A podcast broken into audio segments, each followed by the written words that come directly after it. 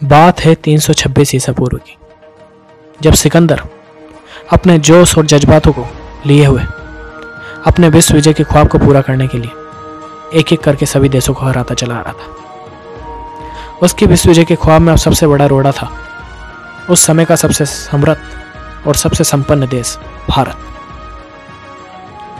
भारत उस समय सबसे ताकतवर देश था और सिकंदर का भी ख्वाब अब भारत पर आक्रमण करने का था। सैनिकों, तुम लोगों ने जो जद्दोजहद करी, उसकी वजह से आज तमाम ज़मीनों पे हम अपना परचम लहराने में कामयाब हो पाए। फिर भी हमें अभी तक वो सुकून नहीं मिल पाया, जिसकी तलाश में हम निकले हैं। हमारा ख्वाब है पूरी दुनिया पे हुकूमत करना। अब हमारी अगली मंजिल है।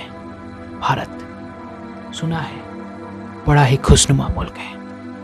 भारत जा कर के हम सबके ख्वाब पूरे होंगे और पूरा होगा मेरा सपना। विश्व विजय।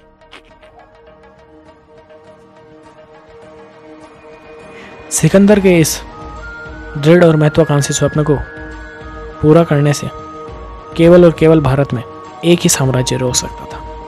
वो था मगध। क्योंकि मगध साम्राज्य उस समय सबसे शक्तिशाली राष्ट्र था। लेकिन मगध का राजा धनानंद सदा अयासियों में डूबा रहता था। नृत्य भोग विलास बस उसका इन्हीं में ध्यान लगता था। मत मदिरा की गुणवत्ता कुछ कम लगती है।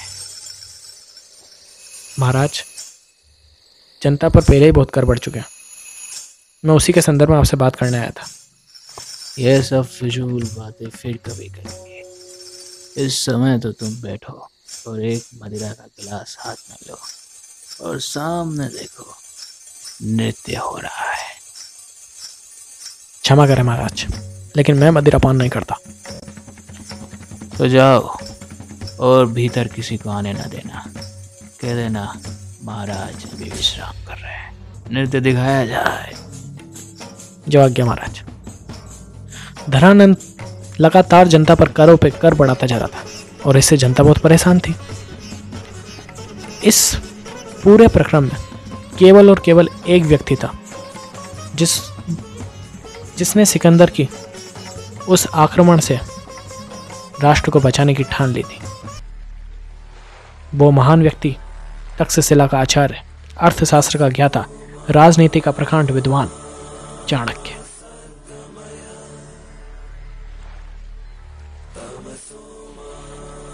मुझे आज ये सूचना प्राप्त हुई है कि सिकंदर भारत की सीमाओं की ओर बढ़ रहा है। माँ भारती की सीमाओं को रोंदने के लिए वो आक्रांता अपने सिपाहियों के साथ में लगातार हमारी ओर उद्यत होता जा रहा है। इस हेतु तो मुझे कुछ करना होगा। परंतु पूरे भारत में इस समय सिकंदर से टकराने का सामर्थ्य केवल और केवल मगध के पास है। मैं स्वयं जाऊँगा मगध और बात करूँगा जा कर के। वहाँ के सम्राट से मांगूँगा सहायता, ताकि हम लोग रोक सकें उस विदेशी आक्रांता को भारत की भूमि को रोदने से।